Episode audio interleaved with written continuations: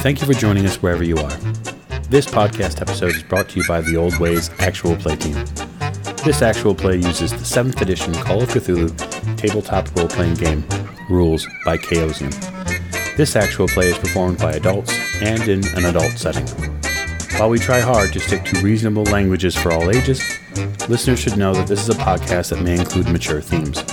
All content, including names, places, events, companies, and etc., may bear resemblance to persons living or dead, is strictly coincidental. My name is Michael Diamond, and for tonight's game, I will be your keeper. All right, welcome back uh, to the Old Ways Actual Play podcast. I am Keeper Michael. I will be your keeper this evening, as the introduction mentions. Uh, we have a whole host of things to get to tonight. We have a wonderful show planned out for you.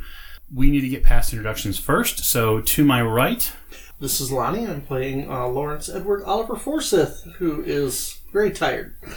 yeah, no, well, uh, he was when we last saw Yeah. uh, Mr. Forsyth. He was also No, uh, he's still very tired. he was harboring two women who might be on the run from an abusive husband. Th- that's my secret, Captain. I'm always tired. Right. uh, to his right, Good evening, everyone. It is I'm Heather, and I am playing Anastasia Edwina Fairchild, uh, known as Stazi to her friends. Uh, she, when we last left her, she was bewildered, confused, angry, upset, scared as all hell, and has somehow activated this little stone that has been given to her through a pure feat of concentration. Ti- time will tell what the consequences of that are. Uh, at the end of the table, I'm Jake. I'm playing uh, private investigator Jack Doyle, and I am currently, well, just trying to uh, catch up on everything I seem to be getting dragged into. you are a man of many things to do. Your list seems to kind of grow and shrink. Growing and gr- Right.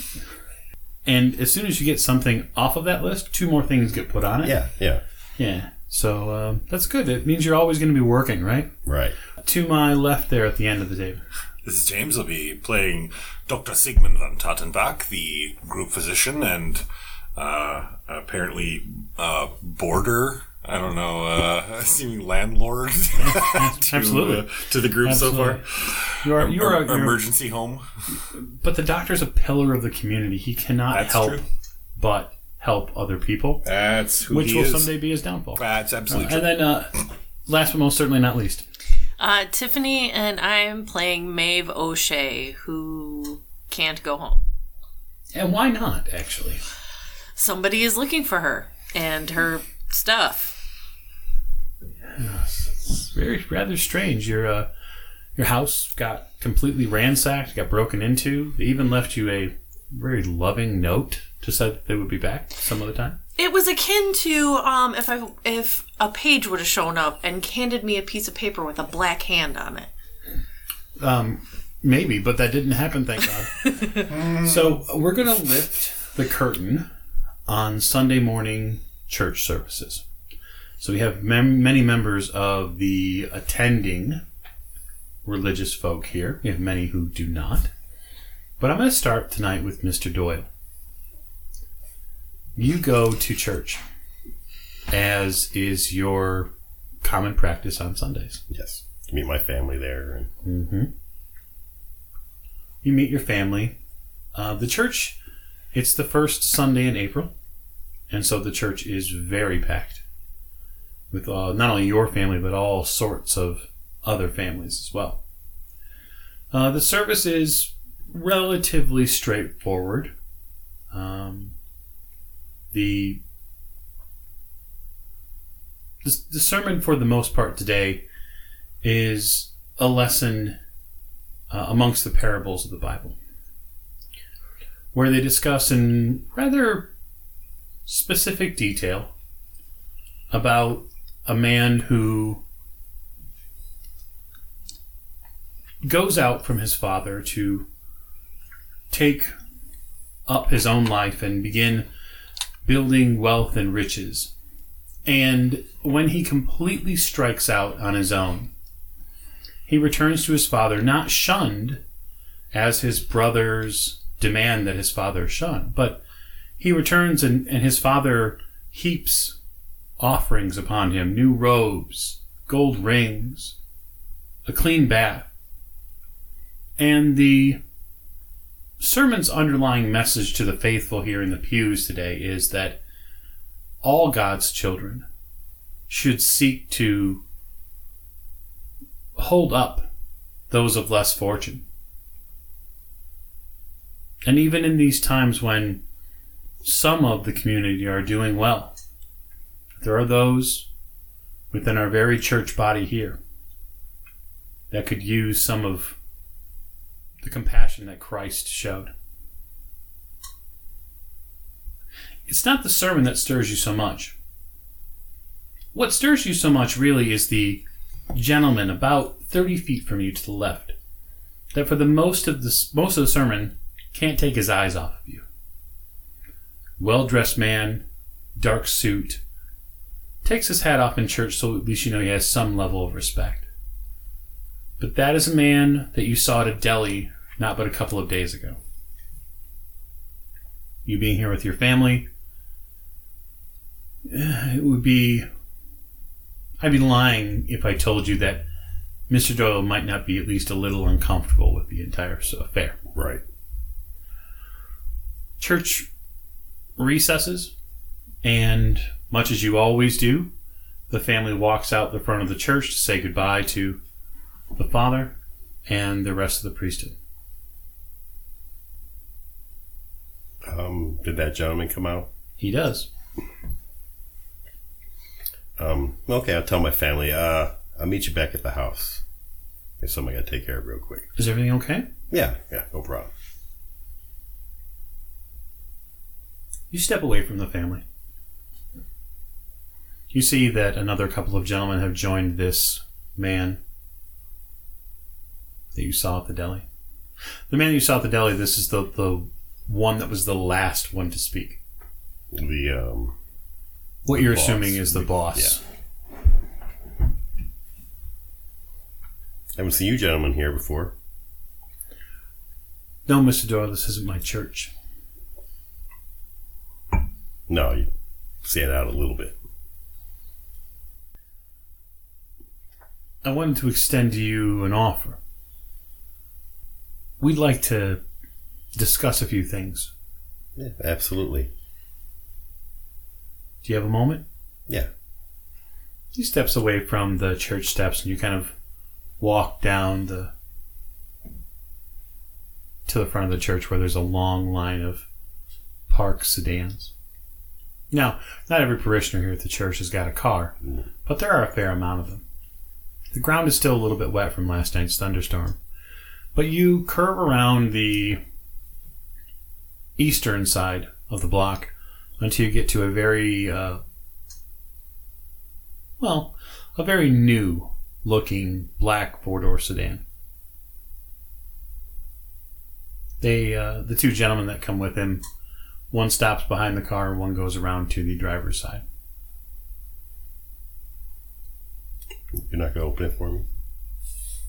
I think you know how to use a door handle. Fair enough. You hop inside. Inside, the boss of the deli and then his associate take their seats. And then the engine cranks up. And you are swiftly down the street. I spoke with Mr. Torrio on your behalf. There's a problem. A problem? This woman, Oh, so you know about the woman. of course, we know about the woman.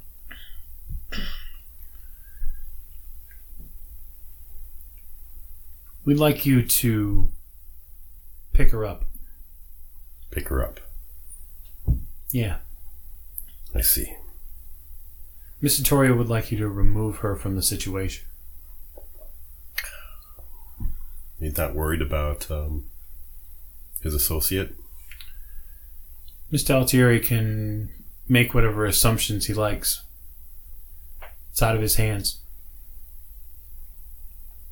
Is there a particular uh, time, place, or method they want used? Much like you, Mr. Altieri is a religious man, except that he takes his religious experiences on the north side of town, usually till about 2 o'clock in the afternoon. Hmm I'll give you an address. Okay. provided provided you can get over there in a reasonable amount of time you might be able to collect the lady but um miss Torrio does have one request Yes. she doesn't leave with any of the finery you understand Of course. the things that have been heaped on her Right. Yeah. This doesn't seem like be a big problem. good mr Torrio would appreciate it if you kept this business between us Absolutely. All right, Mr. Doyle. The car stops, like it pulls off to the side of the road. And uh, he reaches over and opens the door. Thank you very much. The door shuts and the car speeds away.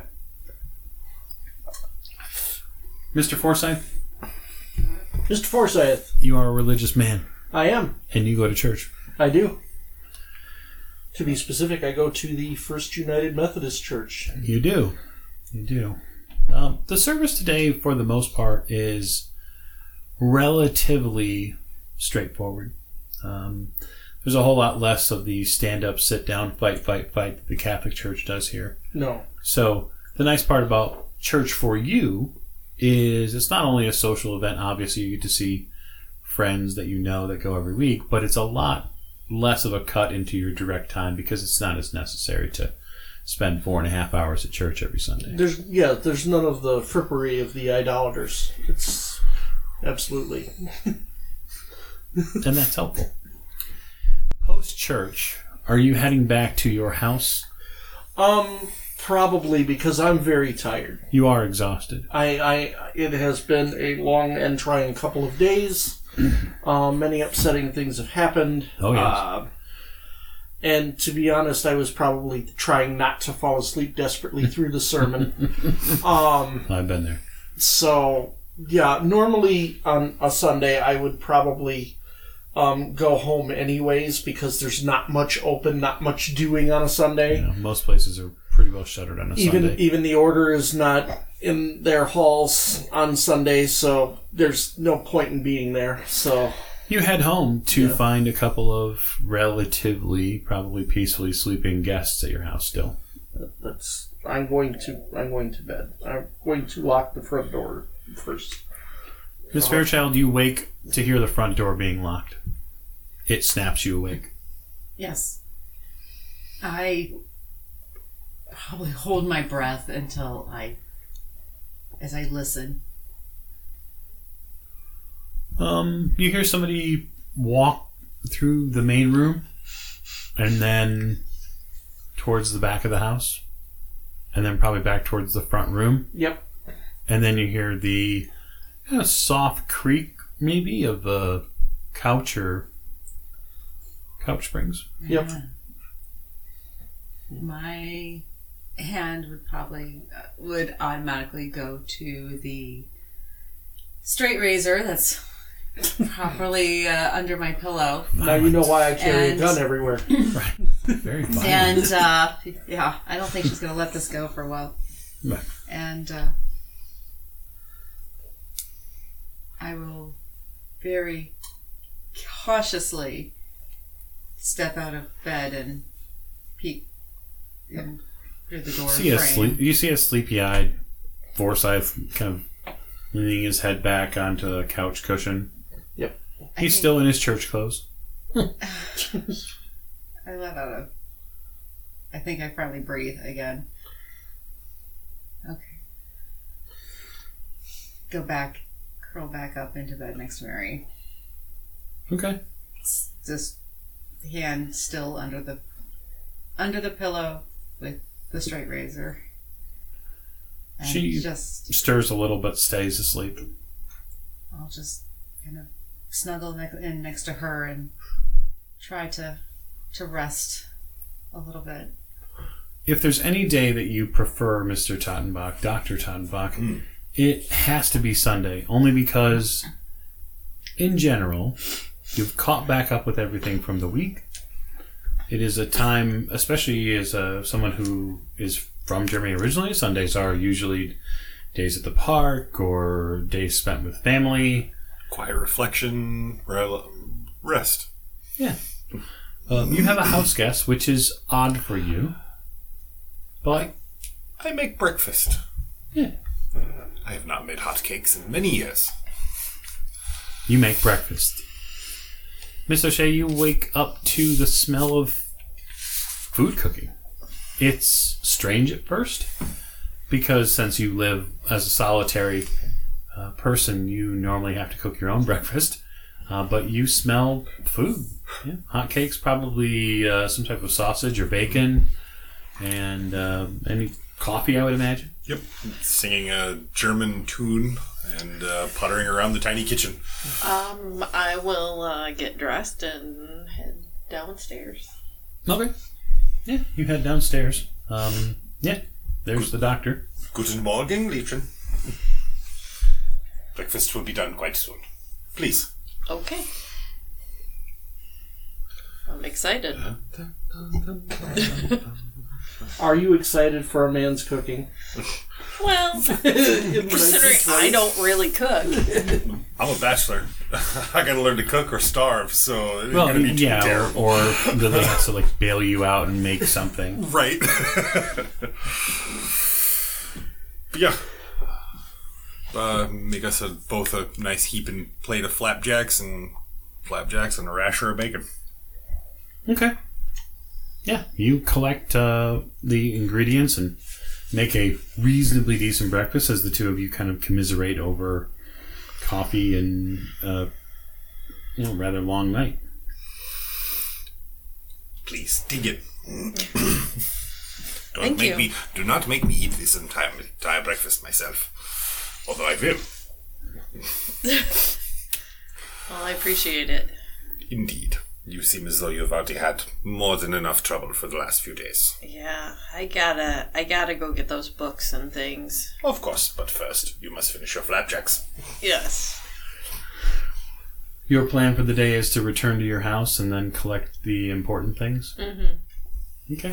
Yeah, my uh, research and books and things, so I can continue finding the trail of my father, and then yeah, Mm, yes, the trail of your father. and then I gotta finish researching that book too. Yep, absolutely. Okay, so what I'm going to do is redline that part of tonight and just say that you go to your house, you collect a fair amount of things. So what I'd like you to do is just make a list of say the five biggest categories of things you're going to take away. Assume that you have uh, at least suitcases that can fit most of the stuff. Obviously, you won't be able to pack the entire house. Right. Um, and then my question to you is: Are you alerting anybody that you had a break in? Um.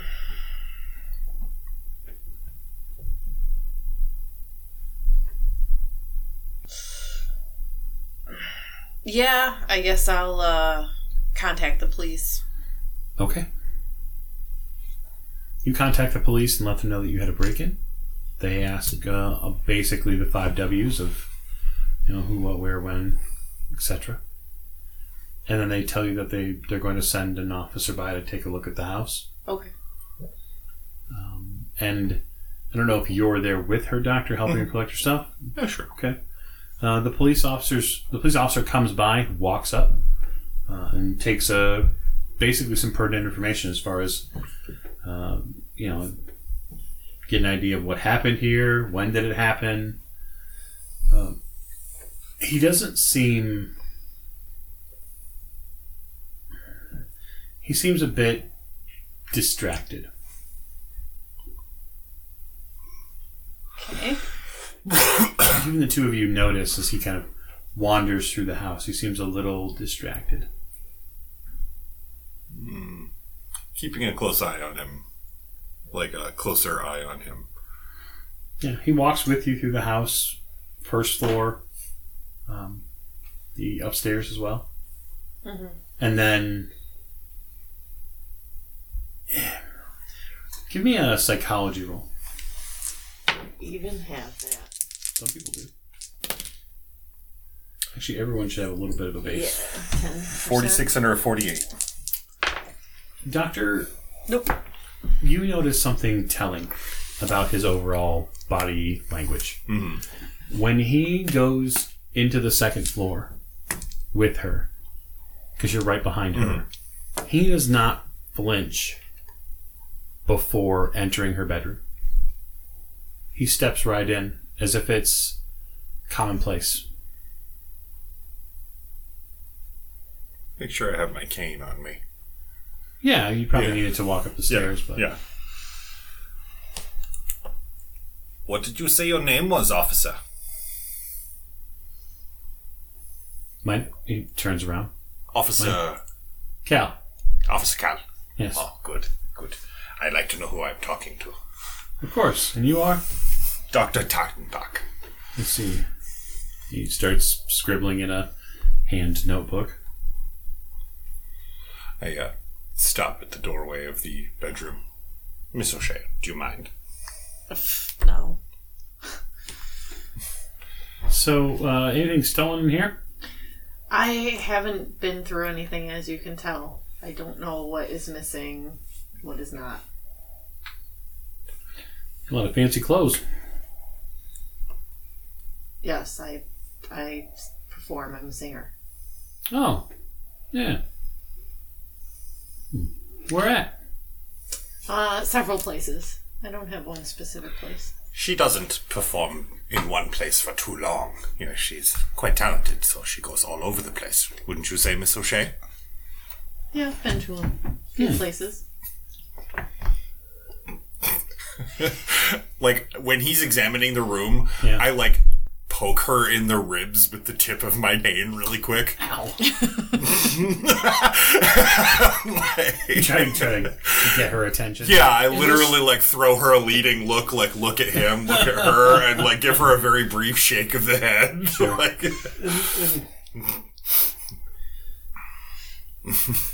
The uh, officer walks back downstairs with you and says that he'll be here relatively just a few more minutes, walk around the external part of the property, and then he'll write it up when he gets back to the precinct. Okay.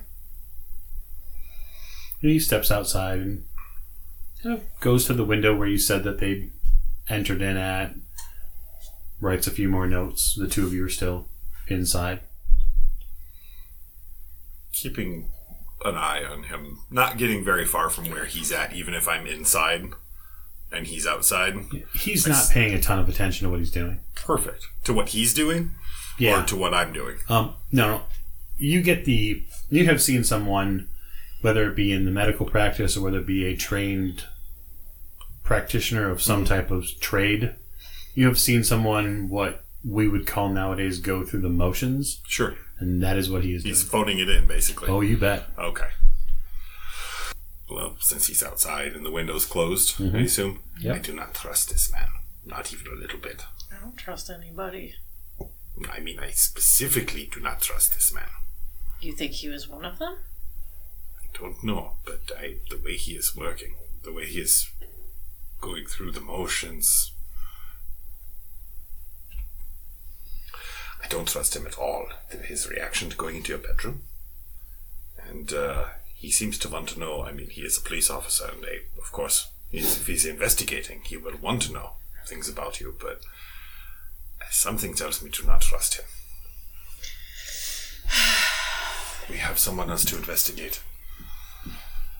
Yeah. Awesome. Maybe we can see if he goes if he's on the outside by the window, maybe we can match his boot prints. That's an interesting theory. Go outside. While he's out there going through the motions. You go outside. Uh, he seems to be uh, checking the window frame, writing in his book. He's having a smoke. Look at the. hey, give a, a, a sniff to what he's. Uh, it's he's burning. Probably, I mean, it's, it's Cheap Ameri- cheap yeah, American probably cheap tobacco. American cigarettes. Yeah. Okay, cheap American tobacco. It's a lucky strike. Uh, also, compare the size of his boot prints to the ones on the ground. That's a spot hidden roll, and it's going to be hard. You got it. Uh, I made it, but not under a hard. Okay. It's a 37 under 54.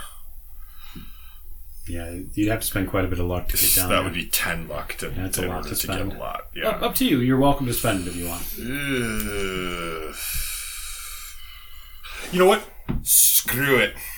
Why not? I'm gonna do Okay. it. I'm gonna do All it. right. Wow. Spend 10 luck. Yep, I'm gonna spend 10 luck. Uh, you come out just in time as he's taking a look at the windowsill, Yep. and you see that he has, unfortunately, maybe for him, he has decided to step near the window where the boot mark, the boot prints were. You knew where they were because you'd seen them before with Mister Doyle. Uh, when he presses his boot down and then turns back to you after he's done with his investigation, you see that the the, pran- the the boot prints themselves are a near match. That's what I thought. Looks like they came in through here.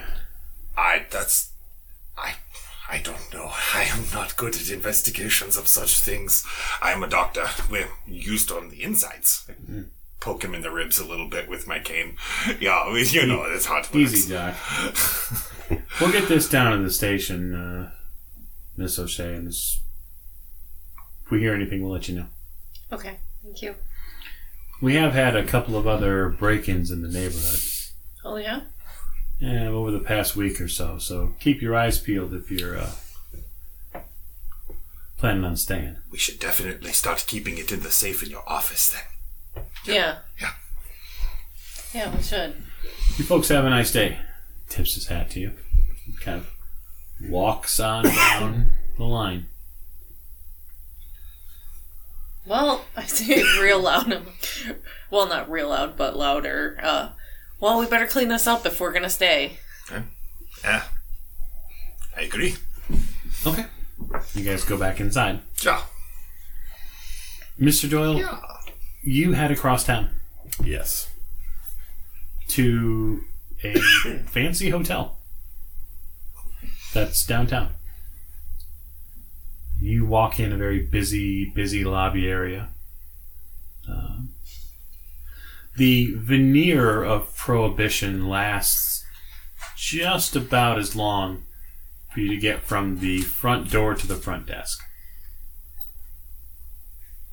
You see, your well trained eye picks out a couple of different um, crystal bottles that are, uh, you know, surreptitiously tucked in specific areas. The man at the front desk asks, "Can I help you, sir?" Yes, uh, I have an appointment to speak with uh, Miss Mallory. Oh. Okay. He goes into a book. Looks like that's uh floor 16. 2B. I'll ring you up if you like. He goes to the. No, no, that's okay. Are you sure? Yeah. Alrighty. You head over to the elevators. Cranks up and then slowly drifts upward and through the building until you get to the 16th floor. I go to 2B. You walk down the hall and then take a right. And you see outside of 2B, you see two gentlemen standing outside the door, almost flanking the doorway. Right.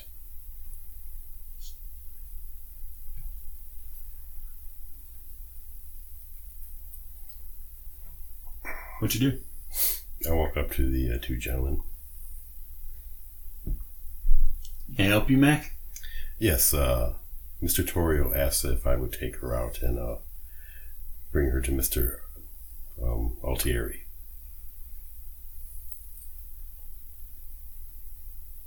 All right. I'm going to have you make a bluff roll. What? What? Let's not charm. It's not bluffing if he thinks it's true. Okay, so which one is that? Fast talk. So fast talk, yeah. Ugh, of course it's fast talk. Well, that won't do it. Okay. No, sir. He, uh.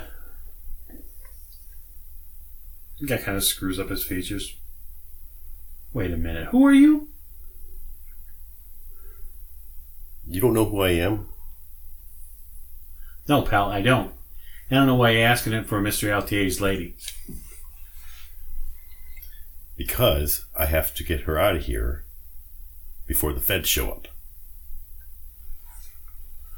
So you're going to double down Yeah. on your. Uh, Yeah. Why not? Why not? uh, so what I'll say is that's that is probably more of a fast talk roll than a bluff, or more than uh, yeah, fast talk probably. So you're gonna attempt to push your roll. Yeah. Okay. All right. Yeah, shit, that's not going to work either. Okay. Can you spend some luck? No, that's not enough. All right. Uh, the guy, the guy in front of you, steps back and puts his hand in his jacket. Listen, pal. Why don't you move it on down the line before something bad happens to you?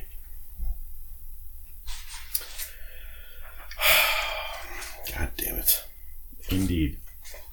No, there's just there's just nothing for it. I'm going to have to uh, Tell the truth. tell the truth. No, that's not going to help at all. What's the fun in that? I'm going to have to drop dude. Both. Okay. Well, it's not going to work very well. How well. are you planning on doing that? Not that one. Just pull out all your weapons at once. No, I'm not Forsyth. Uh, there's my brass knuckles. You're getting a reputation, sir. What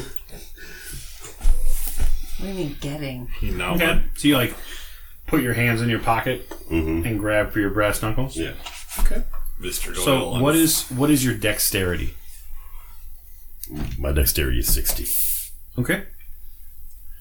Your dexterity is 60, so you will go first. So you- you'll go first, and then Right. one of them will attempt to get in action. Oh, damn. That is a 5. Ooh. Hang on. Is that a. That's probably an extreme. Yeah, that's an extreme. Okay. So. Let's see here. Because I believe. It's okay, because we can edit this out later. extreme? Well, it's not just that. It's um it could be in combat because it's an extreme success. We might be able to rule it a knockout blow. That would be awesome. That would Yeah. help a great deal. Right.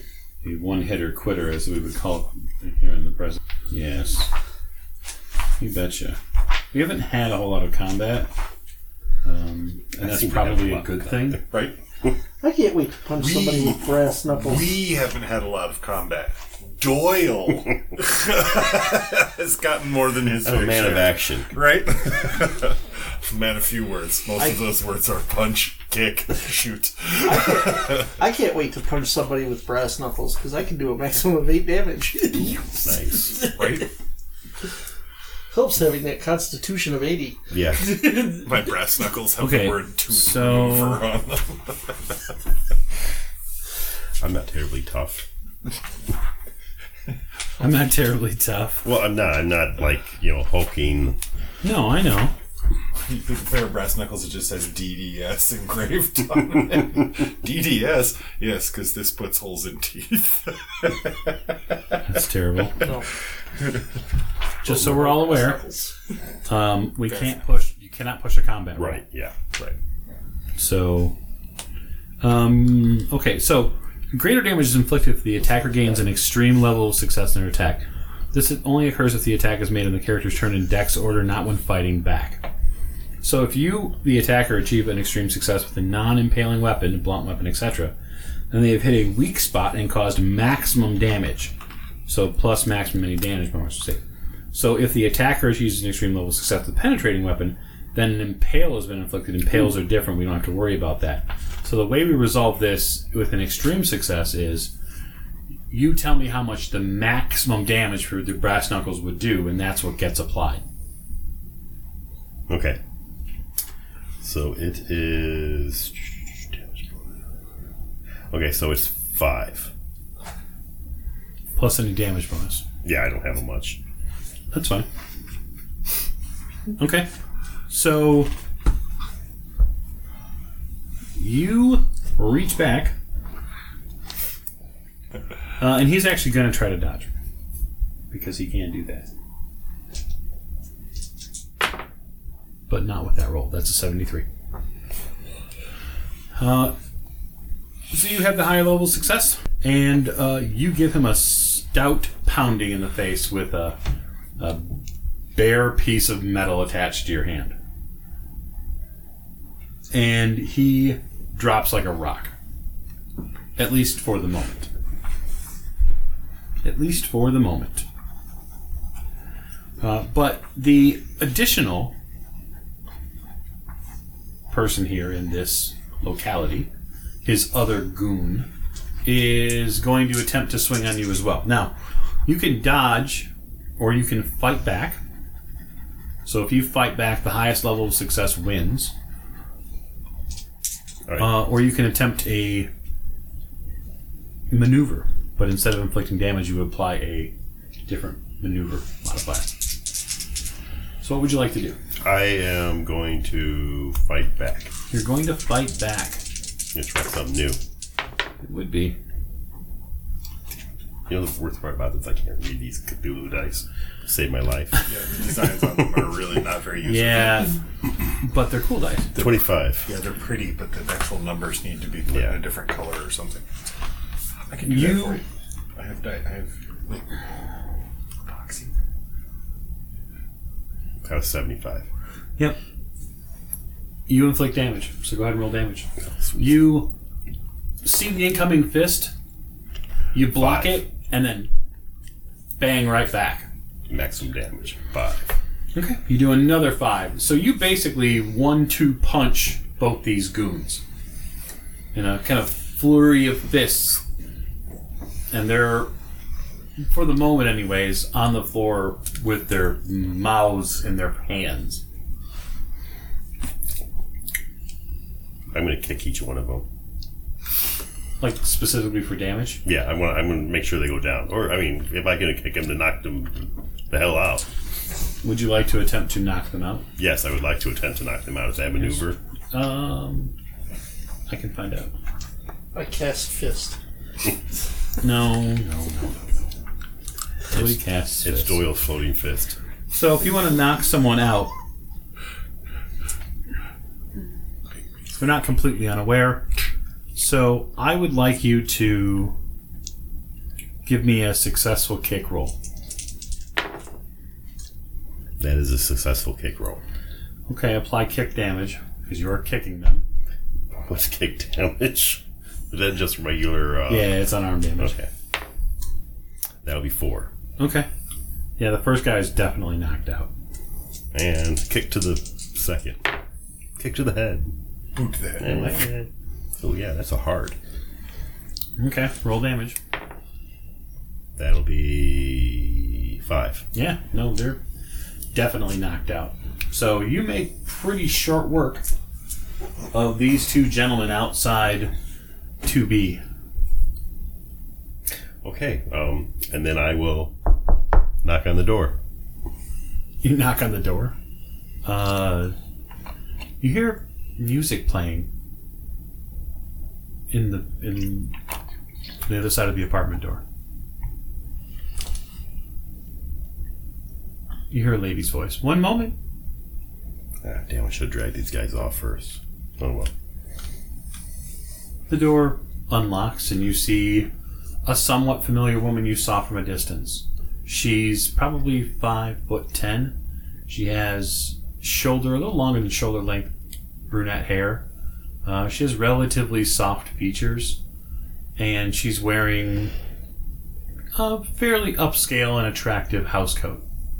So I'll step up enough that I'm kind of blocking the doorway. Sure. Oh, Miss Mallory, we need to get going. The uh, apparently the cops will know you're here. Who are you? I work for uh, Mr. Torrio. Torio. Oh, uh, um, uh, okay. Go ahead and um, give me a fast talk roll. I really have to work. one. I have to really work on my Yeah, fast. you, you need to succeed at this one. I do actually, and it's, I get a hard. Check that. Check that box. Remember, we are checking boxes of successful skill rolls. It's really important, Yes. especially for the uh, later on part of the session. Uh, she scrambles. She begins scrambling, and she goes into. Uh, this is first of all, this is a wide-ranging apartment, very opulent style, big crown molding pieces, uh, a full liquor bar to the right, all sorts of things to choose from. And she sweeps into the bedroom and then begins just just shoving things in Yeah. a bag. Just just get dressed. We'll come back. We'll have somebody come back and get everything later. Okay. Um, yeah, I'll ju- just be right with you.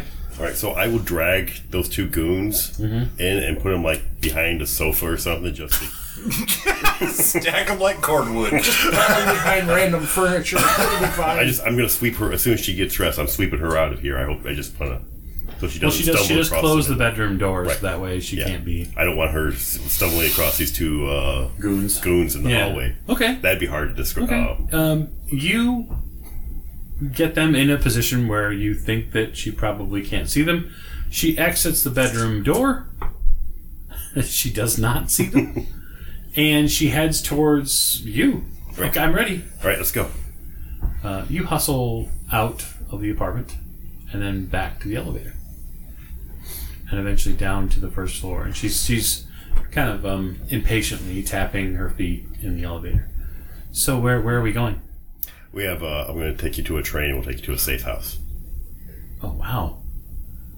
Like, Louis never said it was going to get like this. Well, you know, sometimes we have to. Uh, things get a little more heated than other times. Is he okay? Oh yeah, he's fine. We're just uh, protecting everybody who might be of uh, interest to, you know. Of course. The elevator lets out on the first floor. Where are you heading with her? Well, I don't want to go. I don't want to go through the main lobby. Okay. So I assume there's probably another way out. There are here. multiple entrances and exits, but I mean, you've never been to this hotel before, so you don't know necessarily where they are. You'd have to begin kind of searching or making some assumptions. Yeah. Well, I don't want to go past the front desk. Okay. So I will. Ma- I will. You pass by a dining room, you pass by a smoking lounge, and you eventually get let out into uh, basically a porter's en- entrance on the side of the uh, hotel. All right. Get a cab. Okay, you flag a cab down. Take it to the train station. Okay, you're taking her to you. Well, I, I have to take her back to New Yeah. York. So she gets to the train station. You can see that she's uh, starting to look a little concerned when she gets to the train station. it's right outside of town. Okay, okay. Uh, so, what am I gonna end up in Indiana or something? Um, just across the border into Indiana. Indiana. You ever been to Gary? No. Yeah. Well, don't worry. Okay. You get to the train station booth. hmm You stand in line for a couple of minutes until you get to the. Stand right over there. I just. I'm sorry. I just. I figured you want to have a smoke before we go, right? Yeah, I suppose. You got a light? Of course, I have a light. You do the gentleman thing and get her position in a specific area. Two tickets to New York. Sure. Be forty-seven fifty. Okay, I have to deduct that. But That's fine. You actually don't really have to worry about it unless it's outside. What's your credit rating? it's it's outside my credit rating, but Oh. I have that cash from Oh, right, yeah. yeah. The wad of money from Swift's uh, office? Yeah. Yeah. That's a good way to expense it out. right. Okay. You collect it, collect the tickets. He says the train should be uh, leaving in about a half an hour. Okay. And I'll leave you there for a second. Miss Fairchild, you wake up, and when you wake up, Mary is out of bed. There is a few moments of panic. Is she in the room? Do I see her? No, Or she- you, you don't see her. She's out in the room. Then there's definitely a few moments of panic.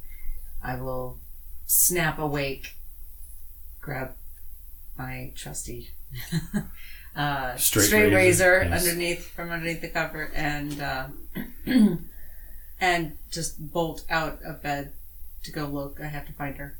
Okay. Uh, she seems to be sitting in the front room. Mr. Forsyth is still asleep. And she's reading National Geographic. I rush to her. Oh, you're awake. You should have woken me. You looked tired and I was bored.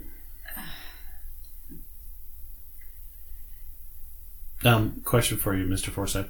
When you were uh, staying awake last night with your gun out, which gun inspector was that? Uh, the 38 revolver. Okay. Would you have continued that sort of sentry type position? Um, not when I um when I went to bed. No, Okay. the gun would probably be lying on the table. To be She honest. um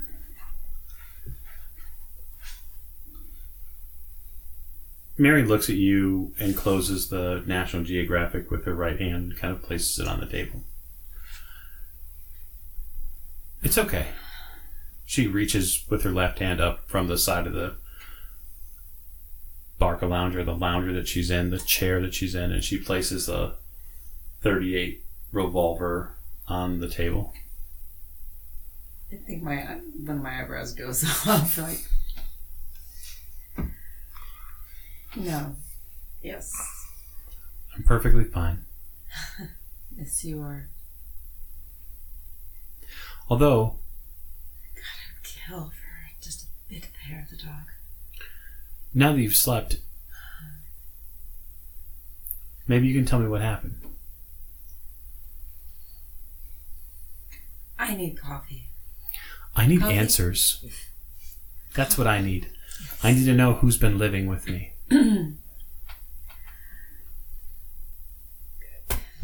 Coffee first, and then we'll talk. If I can't at least have a decent drink in my hand. At least I could have some a cup of Joe. I think there's still some left over from last night, anyway. Night before. There is. It's quite cold. Yeah, but you got a stove and coffee will Yeah. heat right back up. That's the nice thing about coffee. Old and cold. You heat up some coffee. Uh, you come out of your nap soon afterwards. Uh, you see that your what you wake up to, Mister Forsyth, as you open your eyelids, is uh, the position of your pistol has changed on the table. There's nobody in the room with you at this point, but you do hear voices in the kitchen. Uh, I go collect the pistol and check it and make sure it's still loaded. It sure is. No, and no shots have been fired from it. No, sir. I might have slept through that. it's possible. I uh, put it back in my pocket Mhm. where it sits because I don't know, you know, a holster for it, like like you know, fancy people do, or detectives, or what have you. What's so fancy about a holster? Uh, they weren't exactly the thing that people of the day had. Okay. I mean, not not not city people. Can we pause for just a second? I really. Um, yeah, I, I re- recover the pistol, put it back in my pocket. I hear noises probably from the kitchen. You do? I uh, wander in there. Um, Okay. Well, I wander into the doorway. I probably see them earnestly talking, You do? and I turn around and I walk right back out because this is none of my business. I think this is probably also something where Mr. Forsyth probably doesn't want to know what's. The- exactly. Yes. It's very, it's very reasonable to say that you might not want to know. Uh, absolutely, I don't. Okay. So, um, yeah, I will just. Um, I honestly don't know what to do with myself right now. Um, I'm just going to go in and maybe turn on the radio. You go in and turn on the radio. It definitely covers up the voices from the kitchen. And uh, Miss Fairchild, you and Mary have a probably a fairly frank conversation about life. And I guess what I want to know is what all are you sharing with her? What are you telling her in in kind of summation? I would give her, I suppose, the brief overview yet sad tale of one Agnes, Agnesia Rose Christofowitz a child born from horrors on the other side of the world, Mm-hmm. who found herself shut, shuttled off to America by combination of pure chance and determination by a mother who would not give up. Hmm. Who found themselves in Milwaukee, in a small, poor, run-down part of town near the breweries, and who at a young age thought she found a way out through the handsome and well to do son of a head brewer. But the dream quickly turned into a nightmare. Hmm. Interesting. You find your discussions with her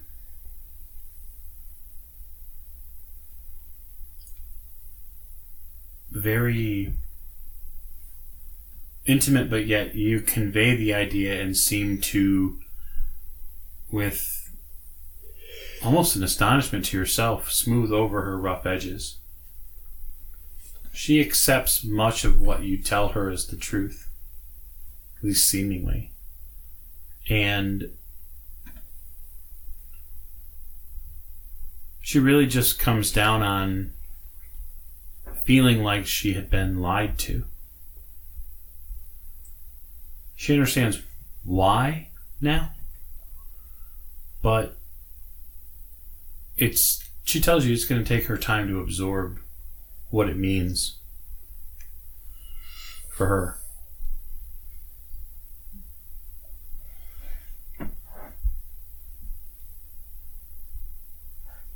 It, sometimes it will take time.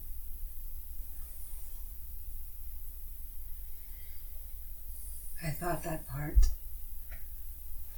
of my life was gone forever. I thought I had left her completely behind. I tried everything to make sure she never existed again. We can only run from what we fear for so long. I wish it was just a question of fear. Besides, you do know me. You know me. The real, true me. Whether a different name or a different place, but it's still, this is who I am. She seems probably by 20 or so minutes into it, she seems relatively convinced of that. I I get up at so at that point. I go into the room and I come back Mhm. with the book that I had grabbed from the table, from the drawer at Yeah. the old house.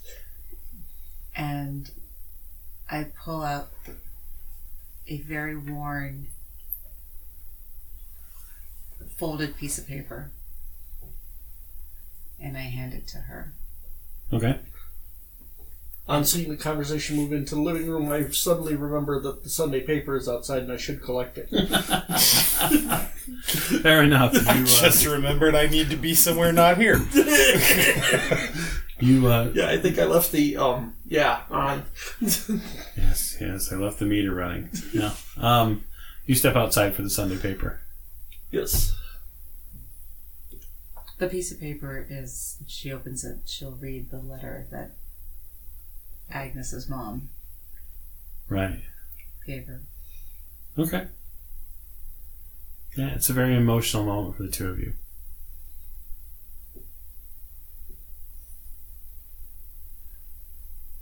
Miss O'Shea, Doctor, Yeah.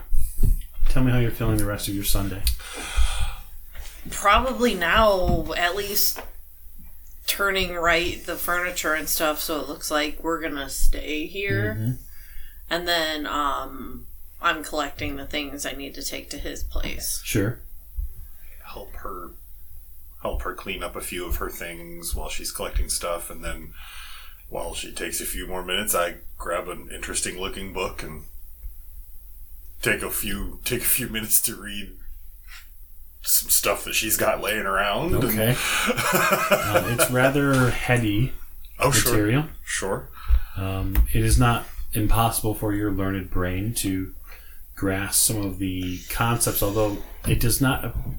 It doesn't feel as much of a science as you were hoping it would feel like. It feels more almost like a religious text, Mm-hmm. and that seems a little too fluid for your. I like a little more cut and dried. Well, you like things that can be substantiated, Exactly. and that is very difficult.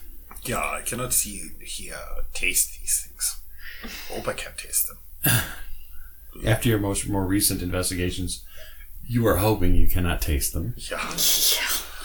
You spend an hour or two riding the ship, as it were. And actually, between last night and, and tonight, I mean, yes, does some stuff need to be swept up? Sure. Does some other stuff need to be repaired or replaced? Absolutely.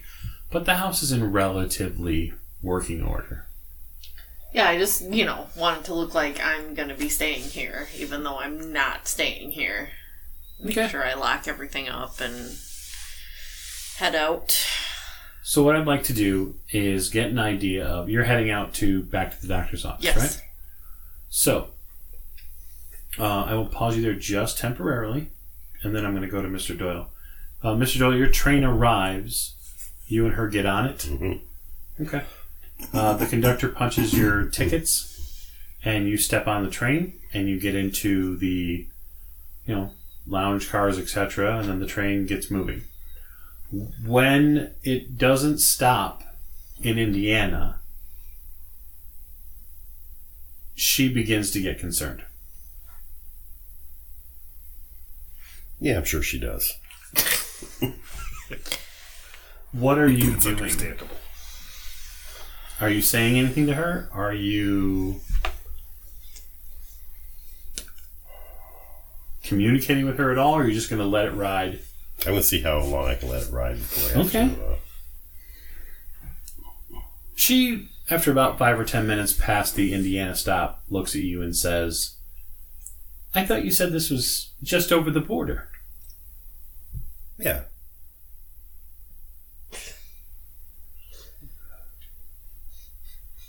Did you... This doesn't make any sense. We're going a real far way across the border. The border was 20 minutes ago. Well, you know, it, it seems a little farther than it is.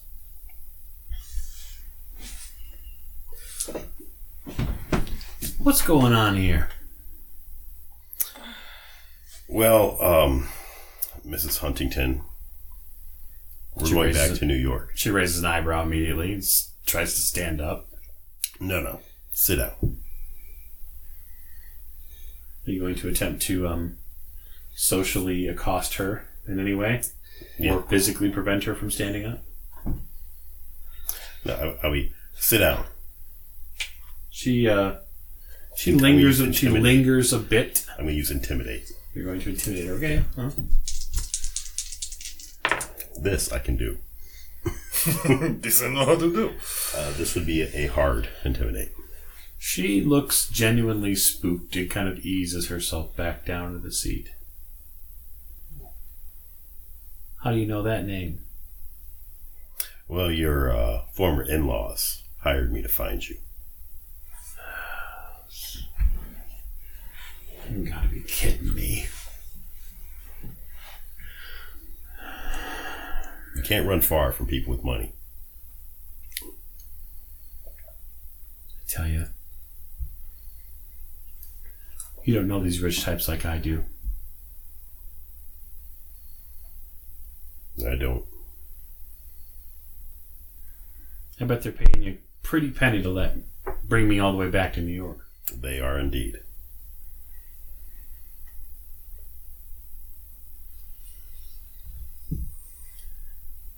Seems to mope for a good couple minutes.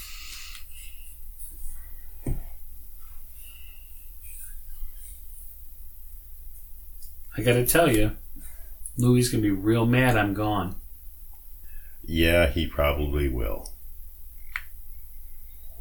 Though, um, if he talks to his boss, I'm sure everything will get smoothed out. Hmm. So Torrio was the one that gave it up. Well, you know, he doesn't like people draw, um, drawing attention to himself. You throw one party, and everything is out of whack. She flops back into the seat. When you arrive in New York a day or so later, you make a call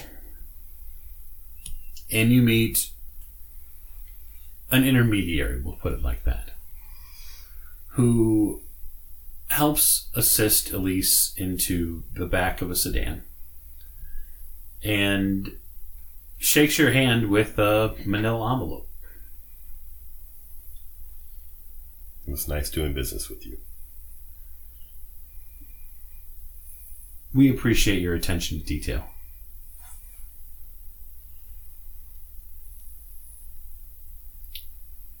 Hopefully, she wasn't too much of a trouble. Well, no, it was easier than I thought. Oh. I just got shot at a couple times, that's all. Well, I'm sure, man, in your line of work, that's pretty much par for the course. Basically, yeah. Well, thank you, Mr. Doyle. We'll reach out uh, if uh, we have anything in the future, and if you're ever in New York, look us up. I don't know. Okay. So, what I want to do is I want to give you each about five or ten minutes to tell me what you are going to do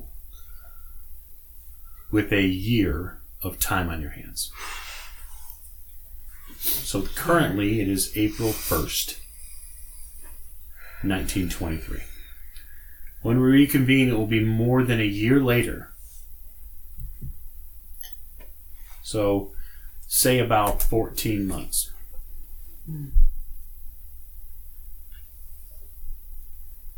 It will be roughly the beginning of August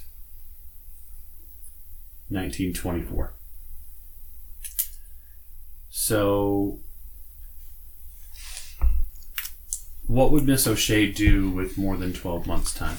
Um, well, uh, she would eventually go back home. Okay.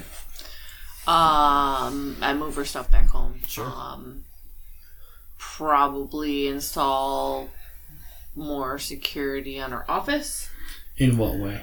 Um, blocks, bolts, you know, Sure. anything she can, you know, Physical door locks? right. Because the other stuff, you know, she thinks she can replace. That stuff, she doesn't want to have to try. Sure. Um, the other thing is, is she's definitely gonna visit her mother In Arkham? Yeah. Sure. several times and uh, finish researching the book. Yeah, absolutely. So, upon finishing the book, the book actually takes her maybe the better part of another couple weeks to finish up when she actually has her brain attached. Um, so you do um, need to make me a, um, I believe it's a EDU roll. I will double check here. I think it might be your EDU roll.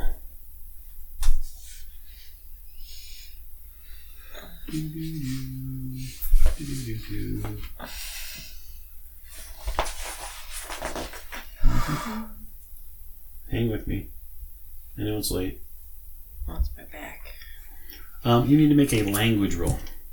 That's what I thought. Okay. D100. No, I'm over by eight. Would you like to spend any luck to make that roll? Considering you're writing a book, I would. Yeah. Yeah, I. I mean, you can't lose sanity if you don't push your luck on this. You ever read a James Michener book? yeah, you can. Um, so you read, any, you read anything by James Michener? No, No, don't. Just I'm- don't. Look, okay, man, I'm a guy who's survived multiple Eric Von Daniken books. Mm. I'm fine. I, we apologize to any fans of James Michener. it's okay. It'll, it'll get cut. No, um, leave that in there for no context. Okay, so you Apologize gain. to any fans of James Michener. Just general. Sorry. You lose. Because there's always a loss. Oh, yes, there's always a loss. You lose four points of sanity. Yes! She's really going for that bottom. Um, you gain eight points of an occult skill because there is actually occult knowledge in it as well. And you also gain six points of Cthulhu Mythos. Now, keep in mind that your your overall peak sanity, your highest point of sanity, can cannot be any higher, right? Because of the mythos, because of the points you've made up. So, so I don't know. Your CM is what? It's what nine now. What? Your Cthulhu Mythos score Twelve. Twelve. Okay, so your maximum sanity at this point is eighty-eight. Okay, I'm at Just, 40. I'm just saying your maximum is not hundred. You Cannot go higher than 88. You cannot go higher than eighty-eight. Okay. Ever again. 88. you know too Never much. gonna see that, that number. Nope. Nope. Mr. Forsyth, you have 14 months. Tell me what you're doing with it. Um, well, originally I would think that on a multi-year construction like the McCormick Tower, I would be working for 14 months. That's not going to happen. Okay. Too much recent upheaval and the um, events of the foundation laying Sure. have unsettled me. And while I would probably work for some months, I would make up a convenient excuse to leave the job early. Some sort of family issue, and then I would travel for a couple weeks back to visit family in Warren, Ohio. And Okay. The, the colonel obviously yeah, um, does his uh, is sad to see you go, hopes you return soon, yeah. etc., etc. And I'll make uh, the appropriate noises knowing that I'll never touch this job again. Sure. Um, as much as I wanted to, what I got wasn't what I wanted. That's very true. Um, I, like I said, I would go. I would go back home for a couple weeks of vacation, and then I would um, find another job, maybe one a little bit less time consuming. Okay. And while I do that, I want to start looking into the mystery of this thing with the stones and the colossal men and Mhm. and you know all these things seem to be pointing somewhere that Sure. I haven't been able to figure out and I don't know about. But I've always been interested in that stuff. Okay. So you're going to go into history, mythology. Archaeology. Okay. Okay. So you're spending your your most of the balance of your 14 months in deeper study, Yes. right? Okay. Great. That gives me a good idea. And then, uh, doctor, tell me what you spend 14 months doing. Actually, uh, I'm going to be spending. Uh, Sigmund will be spending 14 months um, growing his growing his practice a little. Uh, he's not going to hit that really hard because his other th- the something that's kind of been eating away at him. Uh, one research. He's going to take a few classes at a local local annex so to speak. Uh, Okay. I don't know. That's not actually how it works back then, but No, it's fine. um, um, medicine, psychology. Sure. You know, um, but he's actually going to uh, more than just studying psychology. Dunning really disturbed him. Yeah. So he's actually going to start a campaign to increase either uh, either either increase the conditions at Dunning, like make them better, or shut Dunning down altogether Try to because that draw, pla- draw attention. To draw the attention to the abysmal conditions there. Okay. So that's kind of his thing. Is he's gonna he's gonna take on Dunning. Okay. Uh, Miss Fairchild. Fourteen months. That's a long time. Um, It is. she is going to try to convince Mary to to move. First of all, find a different home, um, possibly farther out, away from the city. Mhm. Um, I guess it's going to depend on how Mary reacts. Yeah, I, I think that she just says that given her position at the university and what she does, she is not the sort of person who's just going to run. It's not in her nature to do so. And so she would rather press the issue and have, you know, whether it be Mr. Doyle or Mr. Forsyth, have somebody shake this guy off when he comes back and tell him that he can go to hell. That's her opinion on it. And she, you probably go back and forth as any anyone in a relationship does, and and especially when it's an issue that's not com- easily resolved. Mm-hmm. We probably have multiple conversations about it, and every time it gets brought up, she just simply digs her heels in more.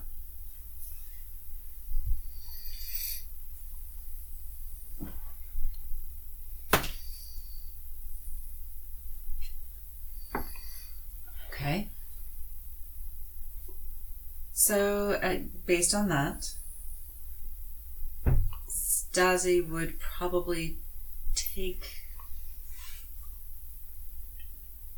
take some inspiration from that Mm-hmm.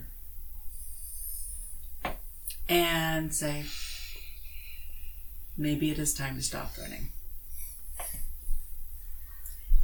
So, based on that, um, they will at some point probably enlist a little bit of help from Mr. Doyle Mhm. and Mr. Forsyth um, and go back to the house after probably stopping at a hardware store and start basically fortifying as a matter of just Yeah. fortifying the house Okay. and putting things into place that helps them feel more secure. Um, Stazi, never being one to rest on convention, would probably use her pull through some of these, some of the sources uh, at the college, excuse me, at the university, Sure. and with her pull through the uh, the newspaper, uh, get connected to folks who could possibly help her help her learn to defend herself, to build that Okay. confidence. You know, boxing or whatever she, you know, maybe some brawling or various, you know, very unladylike uh, pursuits. Um, learning firearms, um, at least becoming, you know, somewhat familiar with, with, you know, maybe using that uh, Interesting. Okay. knives and a few other things. You're gonna better yourself in different ways. better she's gonna better herself she's also going to be seeking out her some of her former suffragette Mm-hmm. contacts um, Sure. and probably taking a, uh, a few of them who were very close to her into a little bit of confidence with some of the information and seeing, you know, kind of networking a bit. Um, using again those contacts that she has to see what could be found out. Um, first of all, maybe to turn the tables a little bit and have, uh, hey, Can hire a private investigator to find out more information uh, about uh, Herman and maybe turn the tables on him. So she would definitely reach out with That's Mr. an interesting thought. to talk to Mr. Doyle and start working with that. She's also wants to finally she wants to find out about her mother because her mom gave up everything to save her and she has not been able to find her since and has been too afraid to reach out. So now she is going to request information about her mother. So Mr. Boyle, she will Stazi will be giving you some information, former address in Milwaukee, mom's you know information. Um, of course, it's been several years, but uh, here's everything I have. Find her, one way or the other, and find him.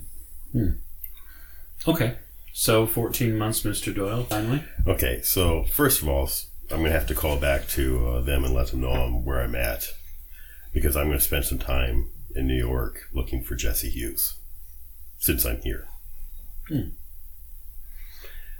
And then when I get back, I will do everything I can to help uh, Miss Fairchild with her issue, whether it's to find dirt on her ex, her husband, to blackmail him or force him to get a divorce or whatever I have to do.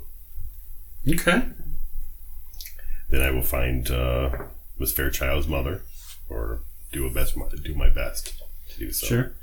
Meanwhile, I will also work on lo- trying to locate uh, whoever broke into Miss O'Shea's apartment. And I think one of the things I'm going to do, especially if they tell me, I will, I'll look into that police officer, and I'll also go to the uh, tobacco shops to see if I can find that scent. If I can find that scent, maybe I can try to locate who might have bought it. I'd fill him in. Yeah, no, I figured you would. Yeah. Okay. So what I'll do before the opening of the next game is you'll all get an update card from me. We'll tell you what happened and what resolved in this 14 months. And when we pick the game back up, the next episode, it'll be August 1st, 1924. Okay? All right. All right. One last item of note before we leave. Now, Miss Fairchild did her own exper- experimentations with her stone. Is anyone else doing any sort of experimenting with it over the time period or getting to know it more or studying it, or do you put it in a box and put it on a shelf somewhere? Oh, I'm experimenting with it. I saw what she did with it. Well, I um, mean, I guess it would kind of depend on whether they tell us, like anybody who doesn't experiment with it, tell us that they, something goes on with it. Yeah. That would be up to Yes. the two of them. Because if it didn't, I, I know, I I, know just in put it- your, I know in your, and so far what you've told me, your and Stazi's timeline, the two of you talk at least two or three different times. Right. So do you pass that knowledge of what happened with the stone to him, or do you keep it to yourself? No, probably at some point, probably in passing when I'm rooting through my purse or, or my pocket or something, and I pull it out and go, oh. So, and I'll just kind of have it in my hand, and you'll notice the difference in it. Have you? Has this happened to yours? No, I just I don't think so. I just keep it in my pocket all the time. And then I'll relay exactly what I did. Okay. And how much, what happened, what Mr. Forsyth told me. And Hmm. So say, I guess I will mess around with So it. you do, and then the, I know you. I know Miss O'Shea. I know you'll be doing something with it.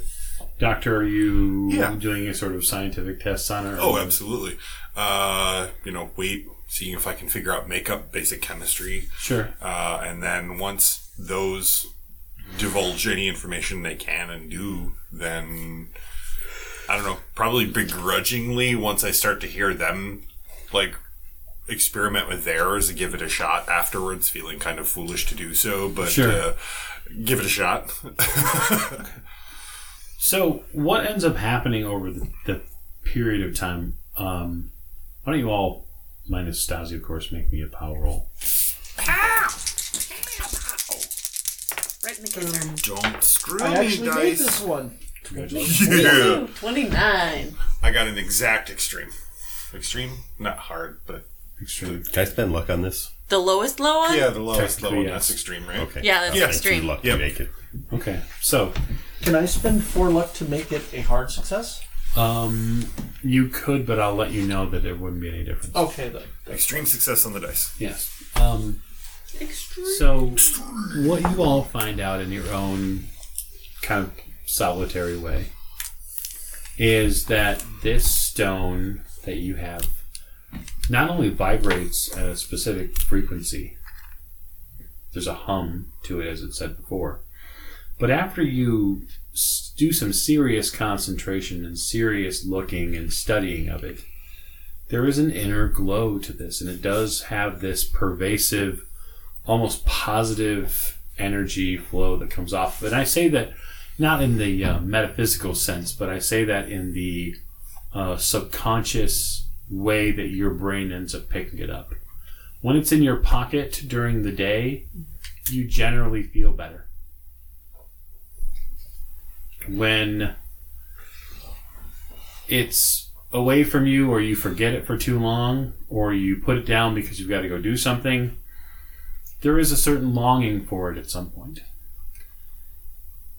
It does afford you um, a bit of extra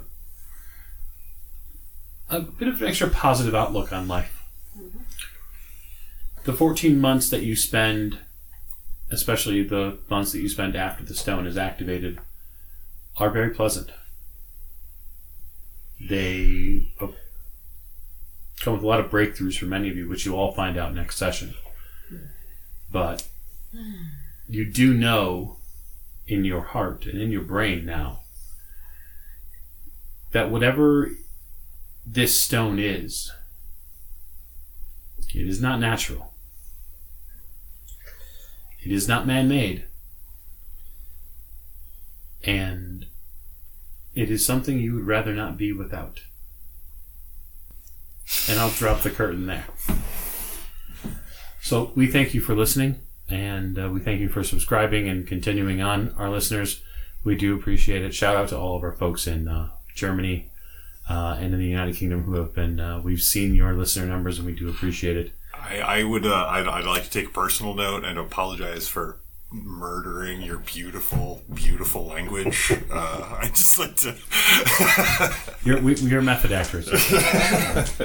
Good night, everybody. Good night. Night.